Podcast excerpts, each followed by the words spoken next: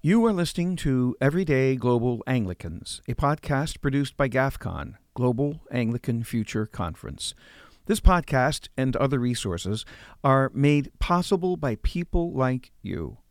Please help us to continue making these resources available by visiting us at gafcon.org. GAFCON's mission is to guard the unchanging, transforming gospel of Jesus Christ and to proclaim him to the world. Hello, my name is Ernie Dito, and I'm the Communications Director for GAFCON and the regular host for Everyday Global Anglicans. Today, we're chatting with Bishop Andy Lines of the Anglican Network in Europe, Reverend Philip de Grey-Warter, Rector of Anchor Anglican Church, Fowey, Cornwall, and Senior Minister Lee McMunn of Trinity Scarborough. In December, while we were all scrambling in the Advent and Christmas season as we worked around the issues brought on by the pandemic, something significant was happening in the United Kingdom. A new Anglican jurisdiction was being launched. In this discussion, we talk about the significance of this new jurisdiction, its mission, a bit of the backstory, how GAFCON's Lawyers Task Force aided in the formation, and how it all fits going forward in the global Anglican Communion.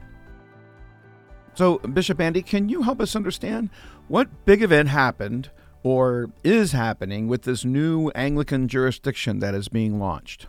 Yeah, well, it is both uh, has happened and is happening, so um, and will happen. So we've got all the tenses in there.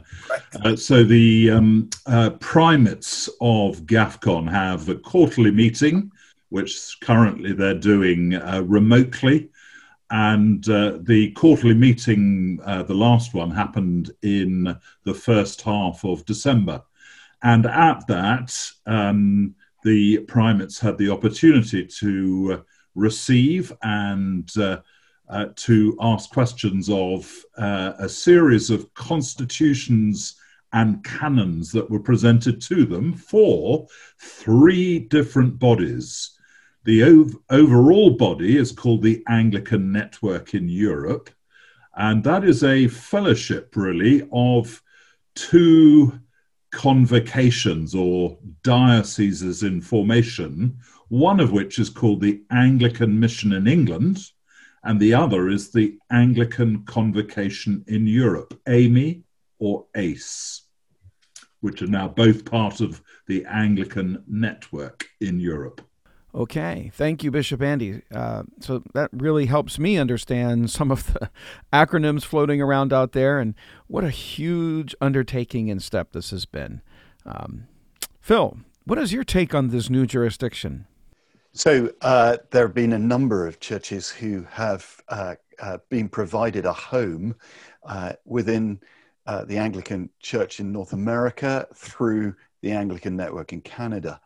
Um, so there are just as many acronyms your side of the pond, Danny, and uh, uh, for which we're immensely grateful to the GAFCON primates for, um, uh, uh firstly, for consecrating uh, Bishop Andy and then providing him a home within uh, ANIC. and then allowing us to find a home under him and under Bishop Charlie Masters. Um, so that includes uh, uh, some Scottish congregations who uh, left the Scottish Episcopal Church because they sanctioned same sex blessings. And for us at the Anchor Anglican Church Fowey, we left the Church of England because they repurposed the baptism liturgies. And uh, if uh, a mark of a faithful church, according to the articles, is faithfully preaching God's word and duly administering God's sacraments, that that rather uh, traipsed all over that. So we felt we could no longer be part of it. And we were thrilled to be able to have a, a home. So much like uh, uh, the ACNA found a home, some under Rwanda, some under Nigeria, some under the Southern Cone, going back along. Um, uh, we found a home in, uh, in Canada. And uh, just as you, the Americans set up um, their own uh, province, and that was recognized and authenticated and authorized by the GAFCON primates. So now they've encouraged us to do the same um, and to, to grow up and to become, our, hopefully, in due course, a province, and um, for ACE and for AME in due course, diocese within that province. Wow, Phil, it's been quite the journey for you all, and indeed it continues. Lee, uh, wh- what are you thinking about this? Well, I guess my story, um, I got involved with Anglican Mission in England in 2017, but AMiE itself um, goes goes um, a few years before that. So recognised by the GAFCON primates uh, back in 2013 as a Anglican Mission Society, and I think that's that's what it. There's one word there, or two words, certainly Anglican, but mission that that we're never going to lose. So we we we were a, a home, but we were a, we were a group of churches committed to the biblical gospel, uh, to hold out that biblical gospel, to see people won for Jesus. Uh, so mission was the driving force, and AMiE has operated like that. Um, to be um, a fellowship of faithful Anglican churches committed to that gospel mission since uh, 2013. But there, there, there, there were that's great when you begin, isn't it? So you go, mission drives you forward, but then inevitably you, you ask all the other questions of how do you connect together well? Hmm. Um, how do you connect together as a fellowship? What are the what are the what are the kind of the ways of belonging that are healthy? What does it mean to belong? Uh, what about leadership? If we're going to be a proper Anglican mission, um, committed to holding out the biblical gospel, what does it mean to have good Episcopal leadership? How does a bishop lead? How does he how does he get involved in the life of the local church in, in a proper, demonstrable way? So we were committed to mission as a group of Anglican churches, but what's happened now, it's not that AMiE has been created. It's wonderfully under God's kindness, we've grown up. So recognized by the GAFCON primates um, as a convocation, or in other terms, a diocesan formation, uh, we want to be a properly constituted Anglican group of churches committed to gospel mission, and that's what's just happened. So, in God's kindness, over many months, we've we've managed to write constitution and canons with the help of some of our GAFCON friends, and we can uh, we can chat about that uh, soon. But we've now got some documents that that make it clear what it means to belong and what it means for a bishop to to be an episcopal leader uh, in the in the convocation. So we're excited about that. Uh, we haven't replaced mission with structure. Uh, what's happened is we've got a proper structure that enables us to have mission, and that's what we look forward to. And the great thing, and I and I'm I'm delighted that this that um, the GAFCON primates haven't just recognised AMiE as a as a diocese information.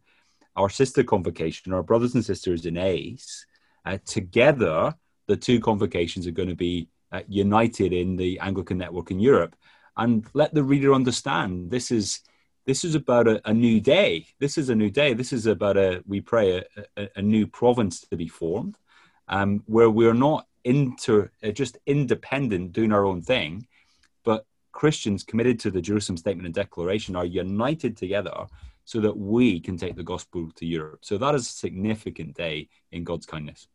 Praise God. And that's why GAFCON has been so important and and wouldn't this all wouldn't have happened without the global Anglican family of faithful historic orthodox biblical anglicans and without the, the leadership of uh, the primates.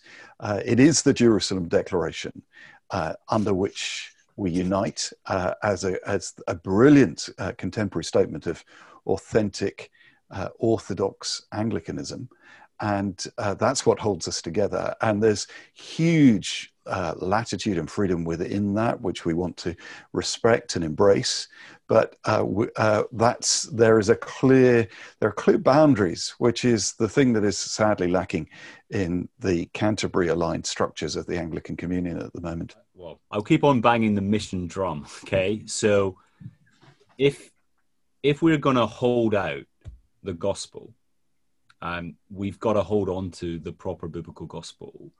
Um, lots of people are holding out. You can hold out all sorts of things, but the only medicine that is going to do anybody any good is the biblical medicine of the gospel of Jesus Christ. And we've got to hold on to that. I still remember the privilege of being at, um, at Jerusalem in 2018 when Archbishop Nicholas Okoh stood up and and and and preached about the gospel and what the gospel was, and then started to say, and this isn't the gospel, this isn't the gospel, this isn't the gospel. And I almost wanted to shout, uh, uh, stand up and against my whole UK personality, almost stand up and say, Praise the Lord, hallelujah, this is wonderful. Because what it did is it, it showed us that we were united, not just by using a word, gospel, but we were united on the same content, the meaning of the word. And then there was variety in the room, which was wonderfully culturally diverse. But because we were holding on to the same gospel, we could then hold it out in mission. And so, whether our brothers and sisters remain within the historic stru- structures or not, we all need to hold on to that historic gospel so we can hold it out. And one of my joys, all the time I've been part of AMiE and my experience of being part of the Anglican network in Europe, is I look around the room or I look around the Zoom call and I know that these are my brothers and sisters and I feel safe and secure and I can learn, I can grow, and I can contribute. And I know that together we're on mission, and that's that's wonderful. Mm.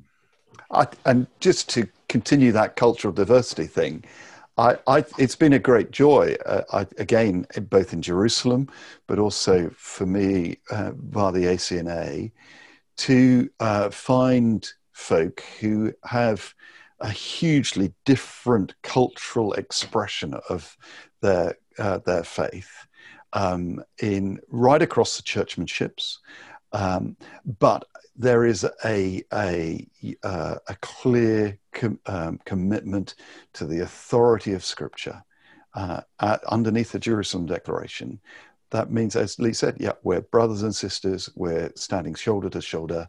We're uh, contending together for the faith once for all delivered to the saints.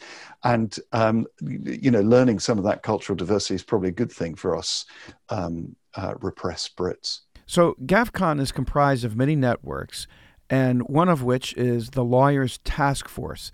Uh, tell us about what the role of the GAFCON Lawyers Task Force in the formation of the launch of the new Anglican jurisdiction. Well, it's been absolutely key in both convocations and at the network level. So um, the lawyers um, uh, task force, as I think that that network is called, um, has a number of lawyers from all over the world. Um, uh, the Anglican Mission in England, which uh, was um, looking slightly earlier, um, went to Robert Tong, who is um, in Australia uh, with a long ecclesiastical legal background, uh, very considerable knowledge of um, the Anglican Communion, member of the Anglican Consultative Council in the past, uh, and had attended many of the sort of uh, highlight events. Uh, but he also, al- although he is from a reformed diocese of Sydney, and yet he's also the, the chancellor of, uh, uh, of a, a, much more high church diocese in another part of Australia. So wide experience and a, a lot of experience uh, in this country. But um, uh, uh, ACE have had the support of Phil Ashey, uh, with a, a, very different background, uh, alongside their own lawyers that uh, are part of um, uh, of Philip's congregation in uh, in Cornwall. Uh, and so they've been working together, and at all stages, we've been trying to ensure that the, the these different approaches would dovetail together in the Anglican network in Europe so that there weren't, there weren't going to be contradictions. But it's been checked over by lots of other people, not just lawyers. Uh, so Bishop Michael Nazir uh, the uh, GAFCON guarantors, the GAFCON primates, uh, many, many people have had uh, a, a, chance to look, uh, as well as, of course, the congregations themselves, to ensure that um, that some of their concerns have been met. Very good. Very good. What is it? What's Lee or Phil? What what has been the reaction from the rank and file, from the pews? What are they? What what's the talk? Not not everybody in every church has looked through all the detail of these documents, but they don't have to. Um, yeah. We, from an AMiE point of view, what's been wonderful is to have a certain group of people given the task to, in some sense, learn some canon law um, and and see the importance of actually getting right structure, aided by, uh, from our point of view, someone like Robert Tong, who was amazing. I mean, he was in, it was it was incredible. Um, one to have someone with knowledge and passion for Jesus mm. combined with wonderful humility and getting the time difference between the UK and, and, and Australia, someone who was just after a very long, hard day's work, mm. was prepared to give in the extra hours out of his own kindness to give to this to this Anglican mission project on the other side of the world. It, it's we just so we talk a lot about the gospel, don't we? But we're not just holding out the gospel. We're talking about a gospel that is shaping the lives of people. Robert Tong lives a gospel shaped life. It's incredible. Mm. And so he's giving to this little task force. We're then doing this huge consultation project with um, at every single AMiE church. Um, the leaderships of the churches are then going through the documents um, in detail, giving back their consultation and comments. I'll tell you something, that is a great way that God grows patience in the heart and love for other people. Um, so you then have have these proper documents that explain what it means to belong. So just before Christmas, um, the Anglican Mission in England had a convocation assembly, a celebration service that uh, that that was about the the churches that were agreeing to be founding members of this convocation, and every single member of those, um, every every founding member church, the leadership had had had read through the documents. They knew what it meant to belong, and therefore could willingly and honestly and transparently sign a fellowship agreement that says we know what it means to belong and we want to belong so that together we can do this. Mm. You need that sort of thing. So yes, we we talk about there are different stages aren't there we talk about building the plane as you fly it and then as you you've got to have the right direction and so on uh, there are going to be people there at the beginning who are quite up for you know getting on a plane that you're building when you're flying it you know some people are up for that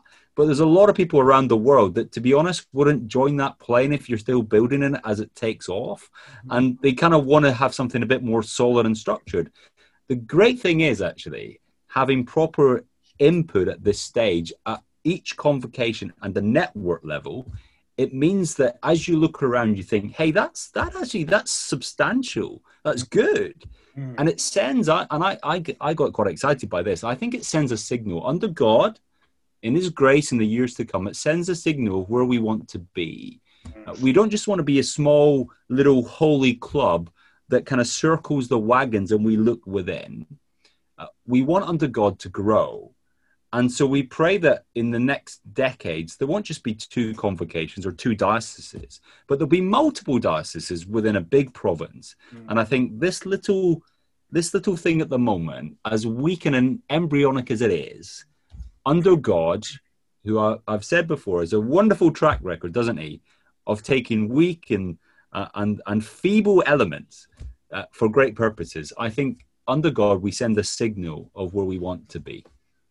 I, I think uh, we've got a lot to learn in this in this part of the world from our brothers and sisters around the rest of the world. Mm. Uh, I, I, speak uh, as an Englishman, uh, and I think we uh, have not always been great at listening and uh, learning from other people. the communion does not center around us; we center around the Lord, mm. and uh, he uses people with very different experiences and cultural backgrounds uh, that'll be very alien to many of us. And one of my privileges to travel uh, as a mission society head to places like Myanmar and things like that and see and learn from them. And I, I long that we would do the same. Hmm.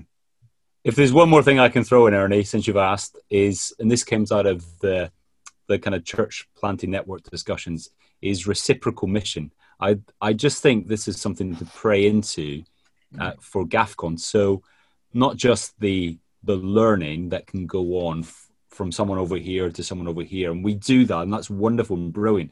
Um, but actually, the idea of mission from everywhere to every place, and the joining together, the mixing it up, I I think there's potential that can be unleashed throughout the GAFCON world if we really grab hold of reciprocal mission. I don't know how to get it go. I don't know, but it, it must be of the Lord as we maybe is an, another phase of this global fellowship of where we are actively involved in each other's mission homelands. That would be ace. Uh, well, certainly we, we've already benefited from that at the anchor in Fowey. Uh, and so GAFCON Global has uh, facilitated a partnership with, uh, for us, with Tabora Diocese in uh, Tanzania. And uh, that is be, proving to be a real joy, encouragement, and challenge for us and as we seek to uh, partner and support them. Thank you so much for your time today. Uh, it's been a blessing to. It's been an encouragement to from to hear from you all. I hope it will be for others around the union. Thank you so much for your time. You have been listening to the Everyday Global Anglicans podcast, produced by GAFCON. Please visit gafcon.org to learn more about the many resources and work of GAFCON as we proclaim Christ faithfully.